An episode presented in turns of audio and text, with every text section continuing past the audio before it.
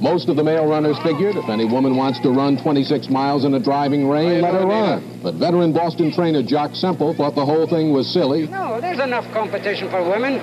What the heck? Why do they want to tackle the, the, the toughest thing in the world? It's just the uh, women and their stubbornness just want to do something that they're not supposed to do. That's all there is to it. You know that. You're married. That was 50 years ago. In the time since, women have made remarkable progress towards equality in sport. Today, 40% of all athletes are women, and yet women still receive less than 4% of media coverage. The Iron Woman podcast wants to help change that. We interview female professional athletes and other remarkable women making breakthroughs in endurance sport and research. So that when I grow up, I will have heroes. I'm Alyssa Godesky. I'm Haley Chura.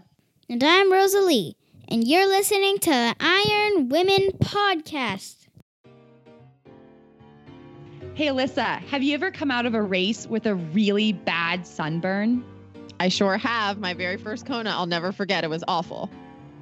Well, I think I have a product for you. Zealios Sun Barrier SPF 45 is a zinc based and water resistant sunscreen. It's long lasting, oil free, and won't sting your eyes. I've used it and it works great. I'll have to try it because I have heard that Zealios products are designed and tested by champion triathletes like Heather Jackson, Linsey Corbin, Jesse Thomas, and Rachel McBride.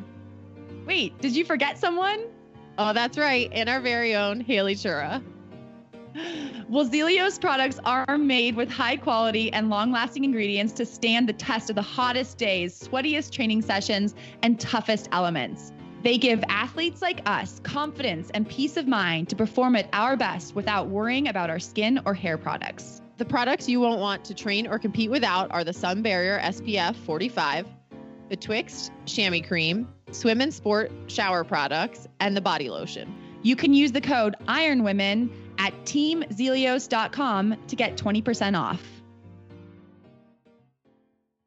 And now, the ladies you've been waiting for Alyssa Godesky and Haley Chura. Bye for now.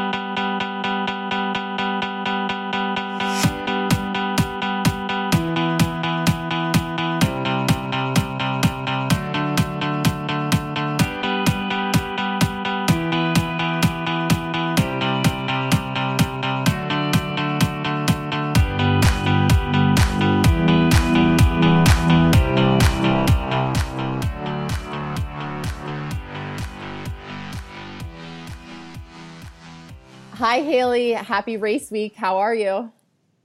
I'm great. I think it's race week for both of us. Is that right? Yeah, I was going to try and fly under the radar again and just celebrate you racing because I'm so excited for it to happen. yes, I am racing this week. I'm headed to Bariloche in Argentina, in the Patagonia region of Argentina. I believe this is the like southernmost at least like Ironman branded race on or Ironman or Challenge branded race on the circuit. So it's pretty far south. It's even further south than Pucón, Chile, but supposedly it's supposed to be beautiful. And um, like we talked to Romy Palacios Belena last year after this race, she said it was extremely hard and extremely beautiful, which sounded right up my alley. So Bariloche, here I come. That's super exciting. So I can't wait to see some of your pictures from here. And However, southernmost place to race, it doesn't sound like it's going to be warm. Are you going to get a break in the weather at all? So I looked at the weather in Bariloche and it it it I mean in normal circumstances, I would say, you know, when you're ranging from 40 to 60 degrees Fahrenheit. But right now, this morning in Bozeman, it was 25 below zero. So I'm thinking, wow, it's going to be 60 degrees warmer than here. So I should be ready for anything. I mean, the fact that it is a colder race and with a colder swim was kind of an attraction to me. Um, I think that sometimes when we have those hard, you know, elemental kind of challenges, I think those bring out my best. So that was one of the reasons why I wanted to go to this race. And if anyone is ready for the cold, I don't know how I could have prepared better than living where I do right now because it is so cold here. well, that's awesome. I'm really excited to hear all about this. That's definitely a region of the world that I haven't been to yet, and I'm really excited to get to hear more about. It's on like my list and moving further and further up it every year to make sure I get to races there. So I can't wait to hear about it and how it compares to the other racing in South America that you've done. Yeah, I'll, I'll, be sure to get you the scoop. We have a 10 a.m. start. Can you believe that? That's how like nice, civilized. Huh? Yeah, you could have like brunch and mimosas before you even have to go. I know, right? Um, the only other race I did had has a 10 a.m. Like I've done a 70.3 with a 10 a.m. start before, and that was in Iceland at Challenge Iceland.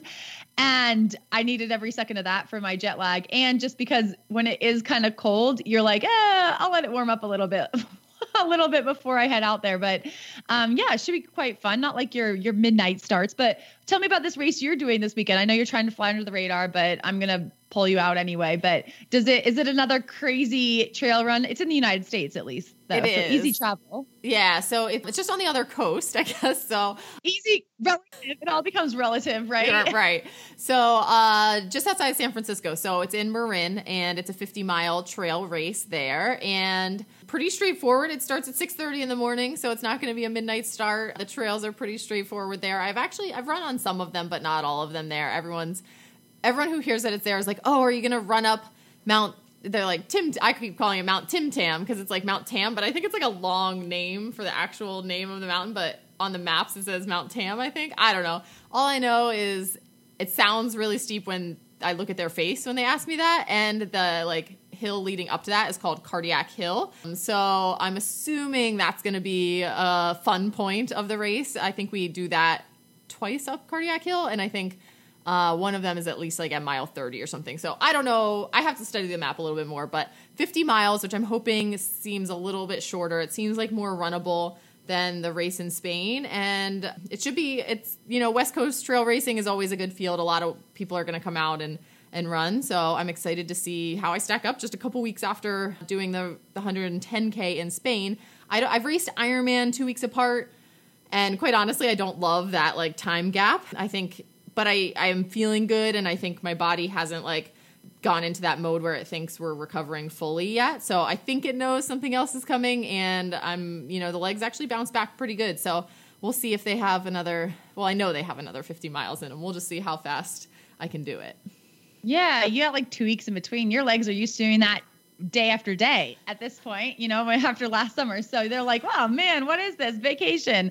But uh, what do you do in between? I'm really curious just because, like, do you spend more time cycling and swimming in between just kind of give your legs a little bit of a break and recover? Are you, have you been doing much running since your race in Spain just, you know, two weeks ago? I definitely, so the first week I do um, maybe a, you know, three or four 20 minute jogs. And I give myself, you know, a few days off after the race. But then within you know four days i'm i'm doing a 20 minute jog and when i say that i think it was really funny actually so i came back the first time i did a 20 minute jog and i was like man i feel like my legs hurt so bad i was doing that thing where you're supposed to be jogging so you're just like moving your arms like you're jogging but like you're i was i was walking even ramona was like come on mom like we can go a little faster than this and so i'm looking at my watch though and i'm like man I am like covering some serious ground. And I get back, I log my workout. I was like, my watch said two miles, Hillary. So, like, I guess maybe it just felt worse than it was.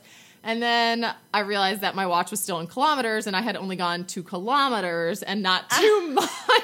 Uh, and yes. I didn't realize it till the next day when I was going again. And I was like, man, now I'm like covering serious ground. Like, what is going on? Um, and then I was like, like my world came tumbling down. I was like, oh yeah, I'm, I'm still running 10 minute miles. So I've done that before on a yeah. treadmill in like in Brazil. I got on a treadmill in Brazil and I'm like, I am flying. And then I, and then I got off and I was like, oh, that was in kilometers, not miles. It, but sometimes that's just what you need though. That's what your brain needs. And like, maybe that's, a, we can use that as like a, you know, a tell people to do that sometimes. Like put it in kilometers. Totally. Think, it's, think you're really fast. But but cool. I did do some other, you know, spinning and swimming. And honestly, we use swimming as like a good guidance to see when I'm actually kind of recovered. Because you know, if I can swim like a good sharp swim set, then I'm probably feeling pretty good overall. But what can you do in two weeks between races? Not much. So we just have to keep the body in motion and not like totally shutting down. So that's the goal. But we'll have to we'll have to convene next week after our races and be able to tell all of the the glory glorious stories I'm sure we'll have from our days. Yeah, safe travels to you and good luck and uh, get those UTMB points all sealed up. So you just you know just need a couple more headed into 2020. But um, fun stuff. Did you hear we figured out our winners of our huge contest, our yeah. Wahoo sweepstakes? it ended and we have our winners. Did, did you know who they are? This is so Do you want to exciting. tell us? I know. I do know who they are. So our grand prize winner who won the Wahoo KICKR, the mat, anything else? I for, I don't have it in front of me. uh, the desk. The desk. That's right. Yes. So like the full on setup that went to Jessica Dempsey. So congratulations, Jessica. Thanks for entering the contest and. I am expecting to hopefully meet you at a race, and you're going to be flying on the bike because now you have the perfect setup to be training for the race.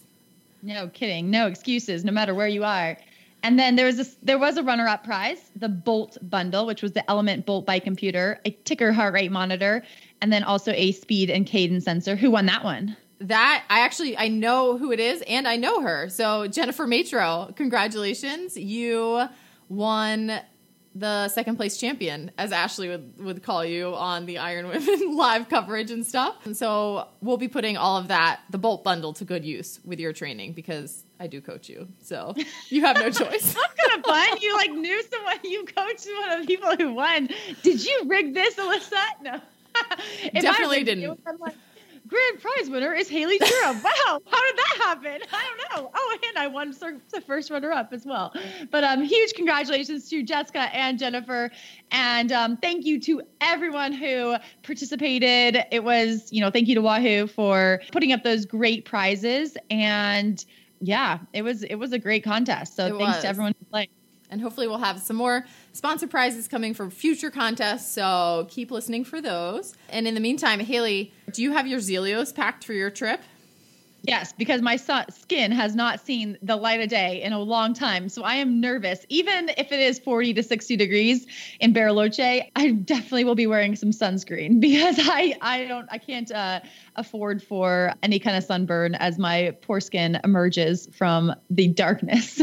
so yes, I have my betwixt, or I have my betwixt chamois cream and my sun barrier packed and my, um, have you tried their lotion? Because in this cold temperatures in this i don't know if it's the super dry in virginia but like i go through lotion like water Oh yeah, I need to like bathe in the lotion sometimes, and I don't know if you notice how nice my hair is looking. I'm growing it out again, and definitely the Zealios shampoo and conditioner has been helping me get that chlorine out because that really doesn't help me try and grow my hair nice and long because my hair is really thin. And so I have issues when I try and grow a long Haley, and that's all I want to do this winter is grow it back long. After the long Oh, trail, I had to chop it all off. It was like a bird's nest, and so I had to lose it all. It was very sad. But anyway, it's all getting repaired and looking much better now that I'm using the Zealios shampoo and conditioner. And our listeners can get 20% off at teamzealios.com for any of those products. Give them a try and let us know what you think. Yes use the code iron women when you uh, check out and you'll get that 20% off but great skincare products they're all vegan cruelty free and we highly recommend them for all of your training needs Haley, we do. We have two interviews. This is Yeah, like that's jam packed with woman power because also tomorrow is International Women's Day. So we're really stacking the lineup for everyone. That's right. And we are not answering any mailbag questions this week. We have some to answer, so we haven't answered your question yet. Please bear with us. We'll get to them. We just have, we have two interviews this week, so things are crazy and we're so excited and we just have to keep going. But if you do have other questions, you can always write in at ironwomenpodcast at gmail.com and we will get to those. And so our first interview that we have is with our very own Ashley Wiles. That's right, Alyssa. Ashley is pretty much a fixture here at Iron Women. If you've watched any of the Iron Women live videos on Facebook, you are familiar with Ashley. She does an excellent job interviewing all the pro women at the Outspoken, Outspoken Women in Triathlon Summit last December. She did live videos with almost every speaker there.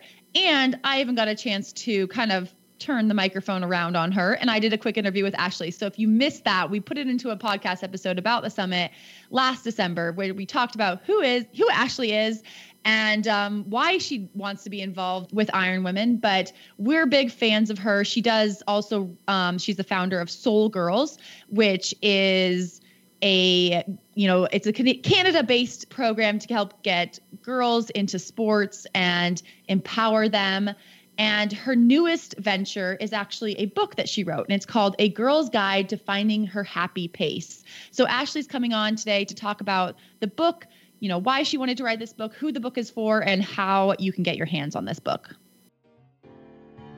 Wahoo is dedicated to the journey of every athlete from a sprint to Ironman. Wahoo is with you every pedal stroke, every stride, and every trying moment with the commitment to make you better. As endurance athletes themselves, Wahoo provides an ecosystem of products, including KICKR Smart Trainers, ELEMNT Bike computers, and TICKR heart rate monitors to provide exactly what you need to reach the finish line and smash your training goals. Hi, Ashley. Welcome to the Iron Women podcast. Hi, Haley. Hi, Alyssa. I'm so excited to be here.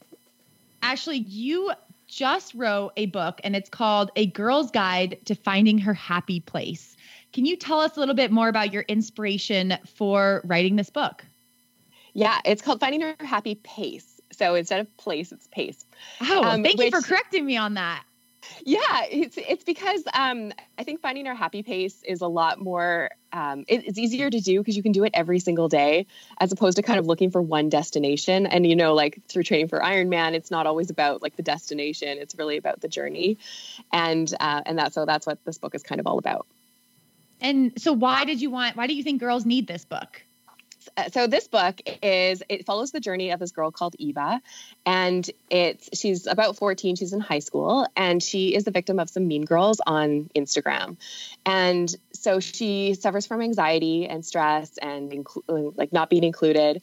And through this process, she discovers that she like really just wants to be happy and needs help. And she's so she finds a mentor.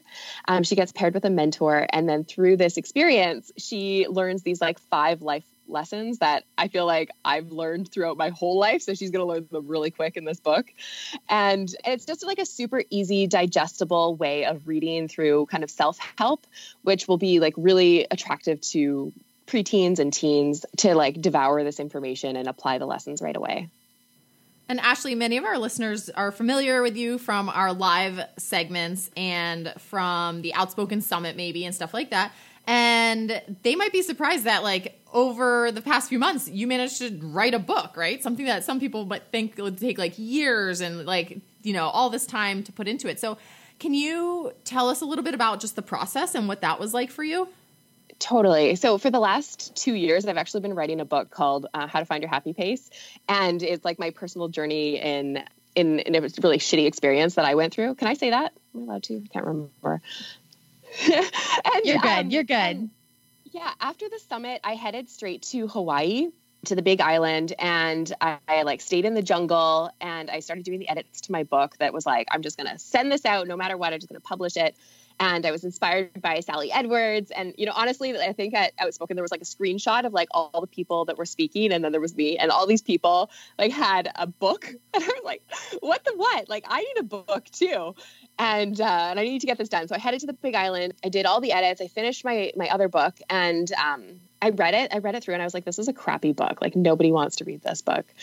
And I proceeded to like digitally rip it up and I was inspired by like some of the edits though. I had some amazing people um, listen, uh, sorry, read my book and edit it for me. And um, some of the comments like really just struck me. And I like had this like, I don't know, inspiration where I was like, I know what book I need to write. In the next 15 days that I had on the Big Island, I wrote the book, uh, hired an illustrator, and and that was that. So you basically took a book idea that you took for yourself, and then you adapted it to make it more focused for teenage girls. Is that right? Yeah, pretty much. It's way more fun now. It's less dark. and it's a it's like a graphic novel, right? So uh, reads like a comic book, like you were saying. Yeah, exactly. So it's like a self help guide meets graphic novel with great illustrations. Awesome. So if anyone wants to get a copy of this book, where do they go? Yeah, so because I'm self publishing um, and it's all kind of come together really quickly, I've decided to do an Indiegogo campaign. And it has started, started last month and it ends just after International Women's Day, which I think this podcast will air on. So that's super exciting. The day and, before. This uh, podcast is it's airing the day before International Women's Day, but we'll we'll just celebrate for a full 48 hours. Yeah, let's celebrate all week, you know. Um, Um, and so, yeah, my goal was to do kind of one full month of this campaign and see if I could fund the book um, to get a thousand books to a thousand girls, because I think that all girls really need mentorship. And you know, we've we've talked about this before on, on how valuable it is to have a mentor. And one of the cool things that I found out through you know through my research was that kids who have mentors are 130 percent more likely to have leadership positions in the future. And so when you think about like your like young experience, like did you have a mentor and who was that? And you know, even as adults, we still need mentors because it will help us be more successful. And I'm sure like you guys in triathlon in sport, this applies huge as well. It definitely does. And so and Ashley, I don't want to lose train of thought too because we're going to be putting the Indiegogo link in the show notes and tell people because I think they that by going to the Indiegogo and by getting involved that way, you kind of get like your whole package that you present, right? So, can you tell us more about that? Uh, something like the Soul School package. What's what's coming in that?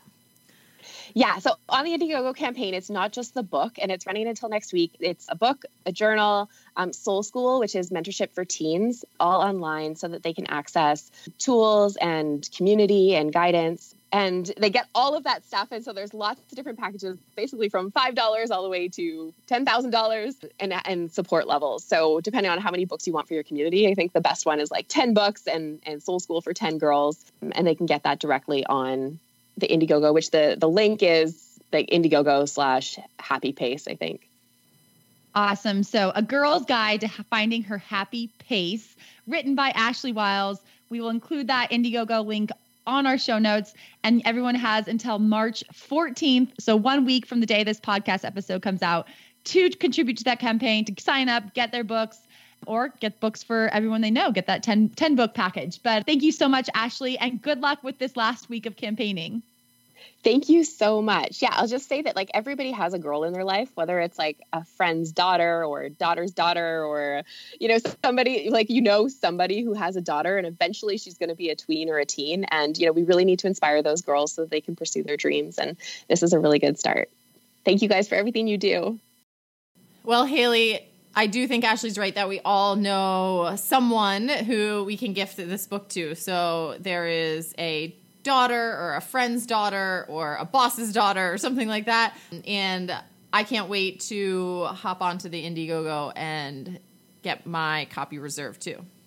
Right. Any little bit helps. I think her lowest, you know, commitment on there is $5. So pretty much anyone can, you know, put in $5 and help get this book into the hands of girls everywhere because it sounds like a great venture, of course. So thank you, Ashley, for your help with the podcast and the live coverage. And now even growing more into the world of empowering young women. And Haley, our next guest is a big name. I think many people will be familiar with hearing Katie Zaferes.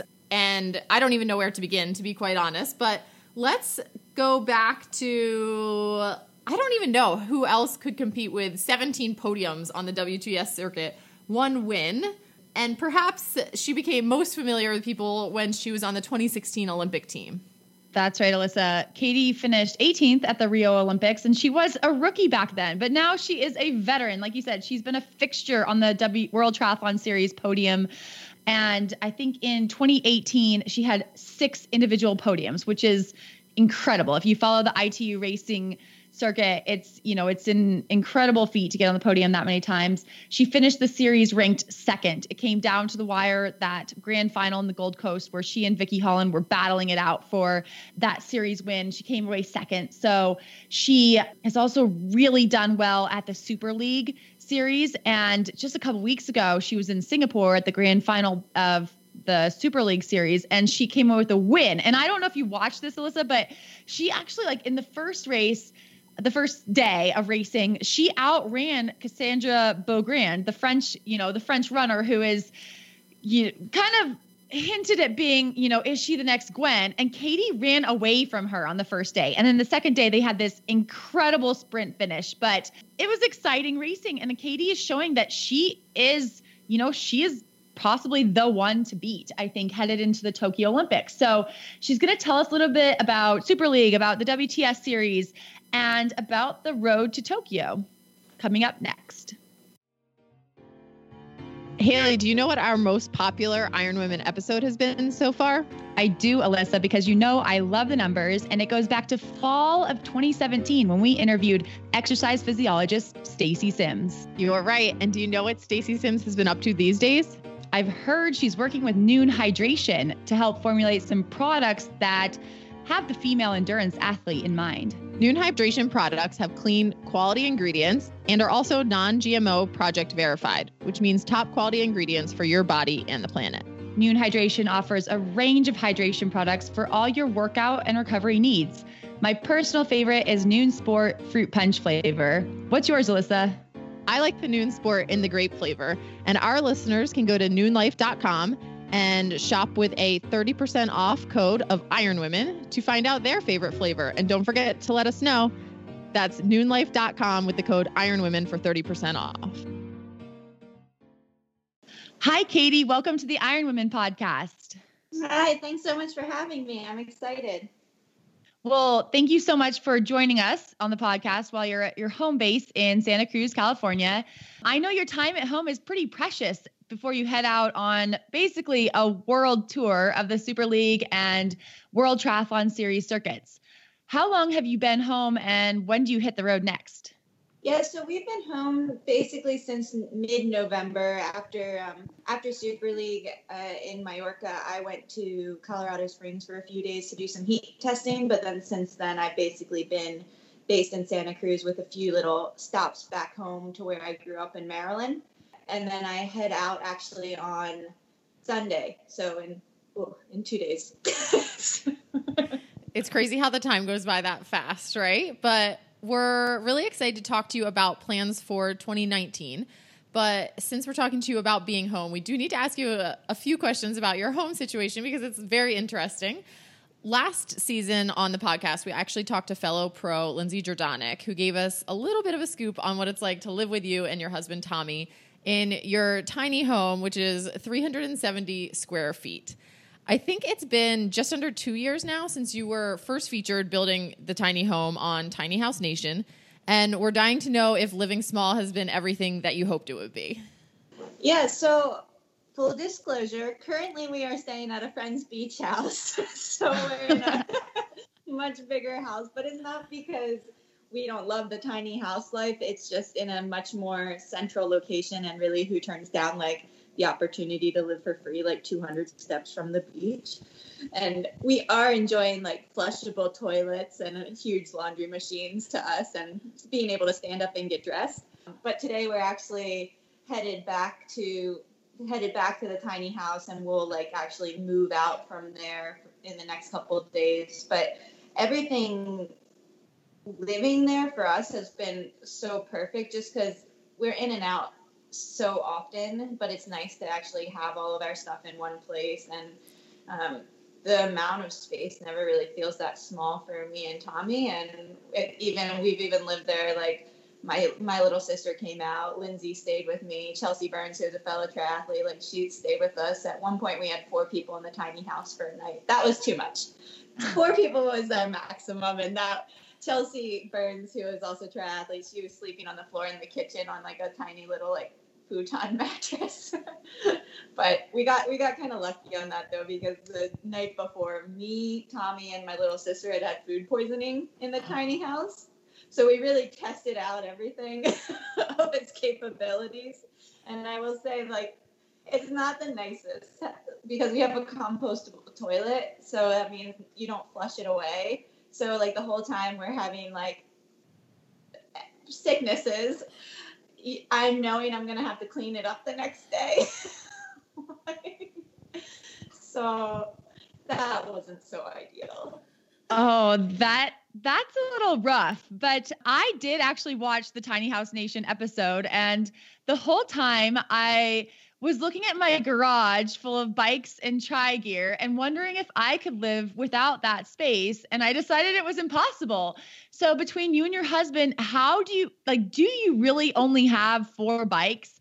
And is there space to store things like wetsuits and bike bags and luggage? So, we got for just because it's easier for us and we we're lucky because we put the tiny house on our sister on Tommy's sister's property. So we have property to put it. So we actually put a shed that we have most of our triathlon gear in. That being said, we have we do have more than four bikes, but a lot of them are spread out kind of uh, across different places between we have some hung up in the back of our tiny house because there's like a really cool organization um, back there where we can hang four bikes and then in our shed in our shed we'll keep the two that we use on a day-to-day basis and pull them out because it's just easier from there. And then i have a few bikes in maryland as well. So they're kind of spread out. They definitely have we definitely kept more when you were telling your story about being sick, I was like, I probably just would have given in and been going outside. And then now you're saying you're Oh, on yeah, your sister in law's property. And so I'm like, just picturing now your sister in law like strolling over to the tiny home in the morning and like seeing stuff outside and being like, what happened over here? So maybe that, you know, wasn't always the best option. But I've been quite sick, just one me in my friend's like beach trailer type of situation. And that was pretty rough. So I can't even imagine the tiny house life all the time, especially with three or four sick people. Yeah, when we first got sick, when I first got sick, I was the first one, and I just went outside to to throw up, and I was just like, this is so much easier, and it's nice because I mean, we're on our sister-in-law's property, but she, they're further down, so they they don't they, they don't mind what's up there. But it was actually amazing how for having only one like little bathroom available, we did a good we did a good rotational job. Like it, it was it was never a huge conflict of both at the same time, which was really something I'm thankful for. that that always is a little bit helpful. But going back to triathlon, we're recording this episode just before your first race of 2019, which is Super League Singapore, and it's happening next weekend, February 24th and 25th. So we've mentioned Super League on the podcast before, but just in case our listeners aren't quite familiar with this race series, can you break us break it down a little bit for us and tell people why they should be watching? Yeah, Super League's been really cool how it's come um, just it's growing in popularity and kind of how it's come about. It's just a way different style of racing than anything I've done before. Um, it's very fast because the races are typically like very short super sprint style swim bike run but then there's spins on it where you're doing the short swim bike run back to back to back with no breaks in between or three times in a row but you have 10, 10 minutes in between. So like enough time to go and fix your transition area but not really recover completely. And then there's um, another format where it's actually mixed up. It's called the triple mix. And so it's swim bike run for the first super sprint. You have 10 minutes break and then it's run bike swim and then it's bike swim run.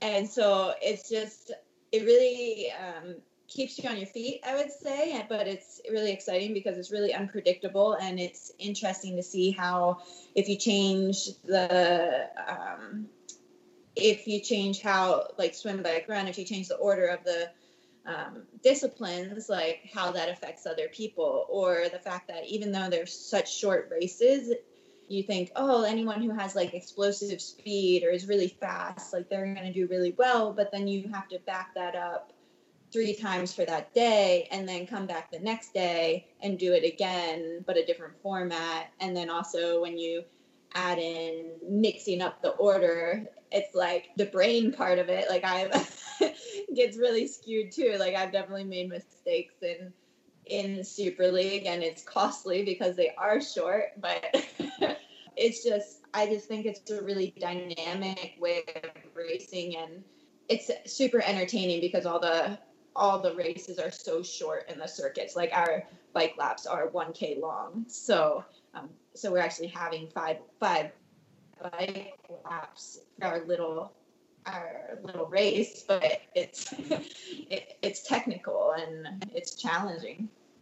And looking at the Super League calendar, these races are in pretty exotic locations. After Singapore, it looks like the series moves on to Bali in March. And you won races on the islands of Jersey and Malta last year. So can age groupers looking for, you know, some ritzy race locations get in on this action or are Super League events professionals only? No, it's awesome. It's yeah, it's fully um, age groupers are definitely invited, and it's really neat because I think one of the greatest things about Super League is that there's a lot more involvement with the community and with the age group athletes. So when we go to race for ITU events, I would say we're more focused on our events, the like professional events at the end, going and just kind of resting the week before. But with Super League, it's different because you're visiting schools and meeting different businesses and going into the community and doing cultural things to each location. And it's really different because you have to balance your energy in different ways. But it's also really nice because you can have such an impact and you get to meet a whole bunch more people and make a lot more connections. So while leading the Super League rankings, you're also a podium fixture on the ITU World Triathlon Series or WTS circuit as well. So in 2018, you had six individual podium finishes and rounded out the year as the runner up for the overall rankings. That came down to a very exciting race between yourself and Great Britain's Vicky Holland in the Gold Coast Grand Final in Australia last September between Super League and the WTS series, how do you plan your race schedule for the year? I imagine something with like a big map laid out and like simulating can you get even from point A to point B in time and like does it make sense sometimes? Is that part of the logistics that you're working on? Yeah, like one of the reasons I'm still home is just because typically during this time we would go to camp with our team. I'm coached by Joel Filliol, and right now they're in Fuerteventura, Spain. But for us to go to Singapore from California, we can get a direct flight from San Francisco to Singapore. So it might change a little bit, but not at the cost of training or racing, I would say. And what Super League and ITU have done really well is they've balanced each other. So after Singapore, Singapore is the last of the series. So it's kind of like a weird season because it's actually our final race, even though it's the first race of the year. And then the next series won't until after the grand final for next year. So um, we can actually really, they're really working well together, which is nice for the athletes. So we don't have to be like stressed out, oh, which one are we going to decide? And especially leading into an Olympic year, a priority is obviously the ITU races and qualifying for um, the Olympics. It actually it works really well. You still bounce a ton of like bounce around a lot just because the races are in such different places. But that's one of the good things I would say for we pack up and we leave home for like 10 months or so, but that's so we don't have to be going back and forth from race to home, race to home, but we'll go race in Abu Dhabi and then we'll be in we'll be in Mallorca for like a month and a half before we go to Bermuda and then we'll go Bermuda to Flagstaff to Tokyo. So or not to Tokyo but to Yokohama. So I let my coach kind of deal with all the logistics of things because it does take some getting used to. And Katie, as you mentioned, this year, all eyes are on the Olympic test event in Tokyo on August 15th and 16th. And the competition to make the Team USA 2020 Olympic team is really stiff.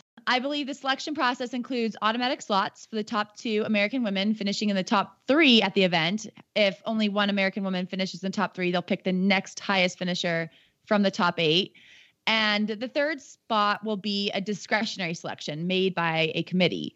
So you finished the 2018 ranked second in the world and as the highest ranking member of a very strong American contingent.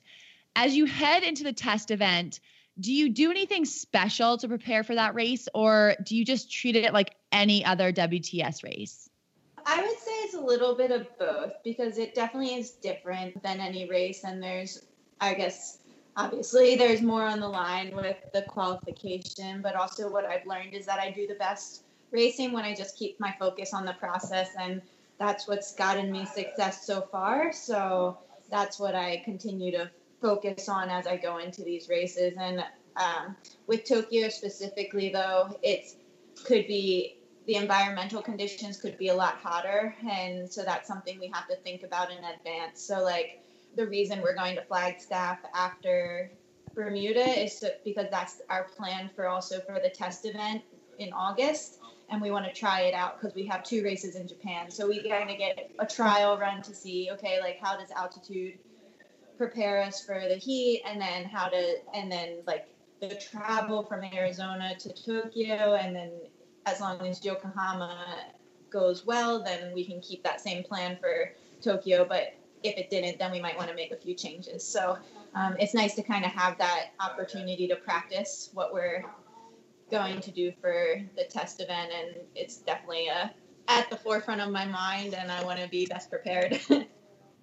and Katie, you mentioned working at the Olympic Training Center on on heat training and heat like acclimatization. I'm guessing that is specific to Tokyo. Did you learn anything? Is there anything you can share with us, or does that need to be uh, kept top secret? I don't think it needs to be kept top secret, but it was basically I just did a treadmill test in Tokyo like conditions. Like they have a room that's really cool that even though you're at altitude in Colorado Colorado Springs, they can make it so that it's sea level and then also um, make the heat exactly what they would think heat and humidity what they would think would be Tokyo. So for me, I did the test and the biggest takeaways were kind of just create an action plan based off of the results of that test and also take into consideration that I was doing that test at the very end of my season, about a couple days after I did Super League.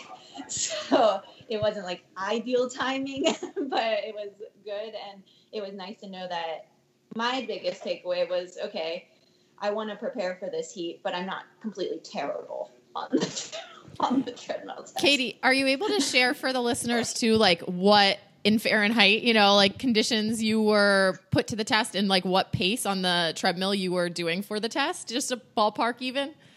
Yeah, I don't really remember. Um, it was that much fun, huh? yes, I mean the, the, heat got to my brain. No, it's something I should pay attention to is the details. Um, no, I I wish I could. It's not because I'm trying to be secretive either. It's just because I have no idea. No, I that's want to just throw a number and be like, whoa, that's like that stinks. no, I'm I'm kind of that way too. Is sometimes I'll just go do it and not even pay attention to necessarily those details. So I I understand that, but. Looking back at the 2016 Olympics in Rio, the qualification criteria were similar, and you finished sixth in the test event. But it wasn't enough to get an automatic slot on Team USA since the Americans Gwen Jorgensen and Sarah True finished first and fourth, respectively. You ultimately did get that third Olympic spot based on the USA Triathlon objective ranking system. There was a lot of eyes on that at that time. And did you and you did compete in Rio where you finished 18th. What did you learn in 2016 that you'll be taking into the test event and then hopefully on to 2020 Olympics? I learned so much from 2016 because I was really disappointed with the actual outcome and also how I went about with like the Olympic experience. It's kind of different because our race was the second to last day of the Olympics in Rio. So the whole time leading up to the Olympics, like our race, I was focused on our race and just treating it kind of like any other race. And then after the Olympics was basically over. And I was really disappointed that I didn't take in the experience more. And I don't think that means I had to like expend more energy to do it, but just kind of feel the feels of being in, in such a cool experience and having such a really neat opportunity. So that's definitely one of those things that I want to carry into Tokyo. And also, just I made a lot of changes after that. I wasn't talking to like a sports psych regularly before Rio, and now since Rio, I've been talking to a sports psych regularly. I work with a nutritionist. I have like a much closer knit team around me and a much more focused slash ownership into my own training that I probably didn't have before. I just feel a little bit more mature from Rio, where I was like going into it with high expectations for myself, but didn't quite know how to balance them physically and emotionally to now I feel like I I'm controlling a bit of my training and mental capacity going into this next qualification. And Katie, you were like the rookie at that point, right? And so now you're, you know, hopefully going in where you'll be more of a veteran in the process. What are like the team dynamics like in that sense? And, you know, how would you approach it from that sense? I mean, it's an individual sport, but you're going as Team USA, and you know how does that all work? Well, I think it's really cool because once you get on the race course, everyone's racing for themselves, no matter if you're USA or any other country. So um, we have a pretty good, like the USA women, I would say, are like pretty cohesive at their races and get along really well. But then when you're racing, I don't really pay attention pay attention much to other people. I really like doing my own thing and focusing on that. But it's interesting for Tokyo because we'll actually have a team relay. So it goes from being the individual event for racing first, but then you also have the team relay a couple days later, which is um, just going to be such an awesome, awesome thing in Tokyo and probably I think it'll be my favorite event. But so it does create a team dynamic to it. So it'll just be interesting to see like who's on the team, men and women, and um, whether the Olympic distance individual race are the same racers as the mixed team relay. Right, because that does that brings us to our next question or my next question, which was about the mixed team relay. Which because in the individual event you'll have three people qualify, but the mixed team relay includes only uh, two men and two women from each country. So each athlete does a 300 meter swim, 7.4k bike, and 2k run. So a very short triathlon before tagging off to the next athlete, and the order is always female, male, female, male. So you were on United States mixed relay teams that finished first and third in Nottingham and Hamburg respectively last year. Can you tell us a little bit more about what that, you know, what that experience is like and what do you think Team USA's mixed relay prospects are, you know, do they look pretty good for Tokyo? Yeah, I think I mean I love the event because it's also it's like Super League. It's also really unpredictable because you have to have four strong people in the race and you never know what can happen. And obviously all those little things like transitions and um, stuff like that like they matter more in shorter races. And you're also dep- depending on who's racing the events or who's racing in each team for each country um, the weaknesses are more exposed because if let's say the first girl rides in the pack for the whole time or gets dropped on the run then we have to have a strong enough male to then bridge that gap. Like they may not be a pack swimmer for the swim anymore that you like you're used to for ITU racing. So it becomes more of a balance between draft legal and non-drafting short course racing which I think is really cool and one of the reasons I usually race the third position. And I really like it because I like chasing. So if we're behind, I, I feel very motivated to go after who's ever is in front of me, and it's really like single-minded where I don't have to think about what I'm doing. But I think the U it's going to get more and more competitive for the U.S. versus other countries as we get closer to the Olympics. So I think countries who haven't even we haven't even really noticed on the podium or racing, they're going to get stronger as everyone starts focusing more and more on the relay. So, Team USA, like, we really have to make sure that both our men and women are strong, whether they're with the group or by themselves in whichever um, whichever happens. Do you guys get to pick the order, or how does that work? Because everyone's kind of coming together with their own coaches and strategies and likes and dislikes, right? So who gets the final say on the order? Usually our USAT high performance team they'll ultimately choose. They they might ask for some like what our preferences would be or things like that, but ultimately they're gonna go with what they think is gonna help us to win. Katie, what about how this changes your kind of Olympic experience? Because now you go to the Olympics with two events, you know, presumably that are a couple days apart. I mean, are you going to do you get to practice kind of that, you know, tapering for two of two different events and like the mental of finishing that first event and then like being prepared to, you know, recover and get up and go again 2 days later? Yeah, luckily, I mean, Super League really helps with that because it's back to back racing, but also we get a lot of practice with ITU as well because um, like in Abu Dhabi, there's the individual race and the mixed team relay. Hamburg's the same. Edmonton also has that. So there's a few opportunities. I think the difference will actually be it's a it'll be an Olympic distance race, and typically when in the ITU schedule currently, it's a sprint, and that's paired with mixed team relay. So we actually don't do the Olympic to the mixed team relay, which will be in Tokyo. So one thing for me that I like is I feel like I tend to back up, back myself up pretty well the second day. Um, so that kind of gives me confidence in like being able to perform well the day after racing or a couple days after but it's definitely something to like be mindful of too because you also have like two days after the race which is when everyone's like that's when you feel tired is like two days after not so much the first day after so and then how will like the heat affect like being able to recover and things like that so i think really just for me preparation gives me confidence so practicing as much as that as I can in training and the races leading up to that it will hopefully help with being able to back up the Olympic distance to the relay. And so, Katie, Gwen definitely, Gwen Jorgensen definitely took people by surprise when she ended her triathlon career, focusing on the marathon, and namely her ultimate goal of adding to her triathlon Olympic gold by winning the Olympic marathon as well. Have you begun to think beyond 2020, like even just in your daydreams? And do you have any comparable athletic aspirations other than in triathlon? Not comparable to that, no. Um, my brain changes all the time, so don't hold me to any anything I tell you for now.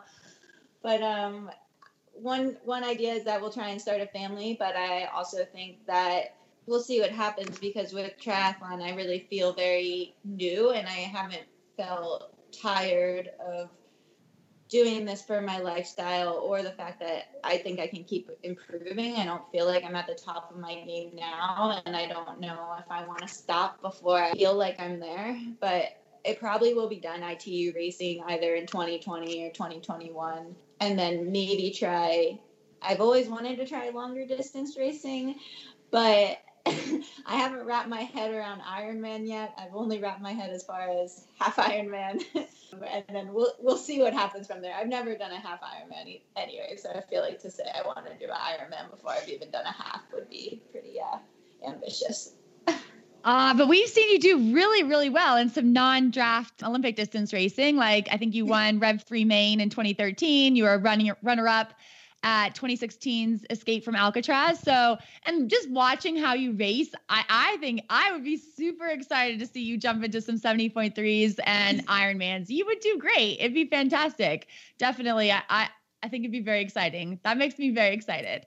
oh, thanks. yeah, I, I, I think it'll like in my head. I'm like this. This looks like it'll be good for me, but you never know until you try. And definitely i think taking your lifestyle if you're able to like carry on the itu and super league like travel like preparation and kind of carry that into the 70.3 circuit i think it would set you up pretty well for success too. So and her problem solving abilities like living in a tiny house yeah. and people getting sick with the con- con- you're made for do Iron we have Man. you convinced yet? Yeah about. i know. All right i'm there. 2021 awesome well, Katie, thank you so much um, for coming on today. And if all of our listeners want to follow your adventures around the world, what's the best place to follow you? Um, probably Instagram, KZaferes6. Uh, you can see all my photos from my personal photographer who comes along with me, my husband. awesome. Well, thank you and good luck and safe travels to Singapore. We can't wait to watch you all year. Uh, thank you so much. Haley, a fun fact I forgot to ask Katie about was if she remembers the time that I'm pretty sure we both were riding outside of Baltimore because she's from Baltimore too, and we were like riding different directions and we both went by each other. And I remember looking and being like, she looks like she knows what she's doing. I bet she's that Katie at the time Hursey woman that like the newspaper says is an up and comer. So I'm pretty sure she'd remember. Maybe she thought she thought the same thing about me you knew her back then. I bet she seems pretty down to earth and pretty cool. I bet we should have asked her because I bet she would remember you, or else she would at least said that she did. I'm a fan. I can't wait to watch Katie is on her road to Tokyo and which starts this weekend, Alyssa, at the ITU WTS race in Abu Dhabi this weekend. So if anyone wants to watch that, you can go to triathlonlive.tv and I think you can buy a pass and watch that WTS coverage. And it's they do a great job. They have like helicopters and you know cameras and everything. So and then you can watch it later too. So if you're uh you're not in the Abu Dhabi time zone, you can uh save it for your next trainer ride. Perfect. We all need some more trainer material. And also, just a reminder to check out the show notes. We will be linking to Ashley Wiles' book that you can support there on the Indiegogo site. And also, don't forget to support our sponsors like Zealios at teamzealios.com. Use the code IronWomen for 20% off your order. Everything does help support the podcast as well. And also, while you're doing that, just leave us a rating and review us on whatever podcast podcast app you're using. Well, Alyssa, safe travels to you and good luck this weekend. Good luck, Haley. Talk to you next week.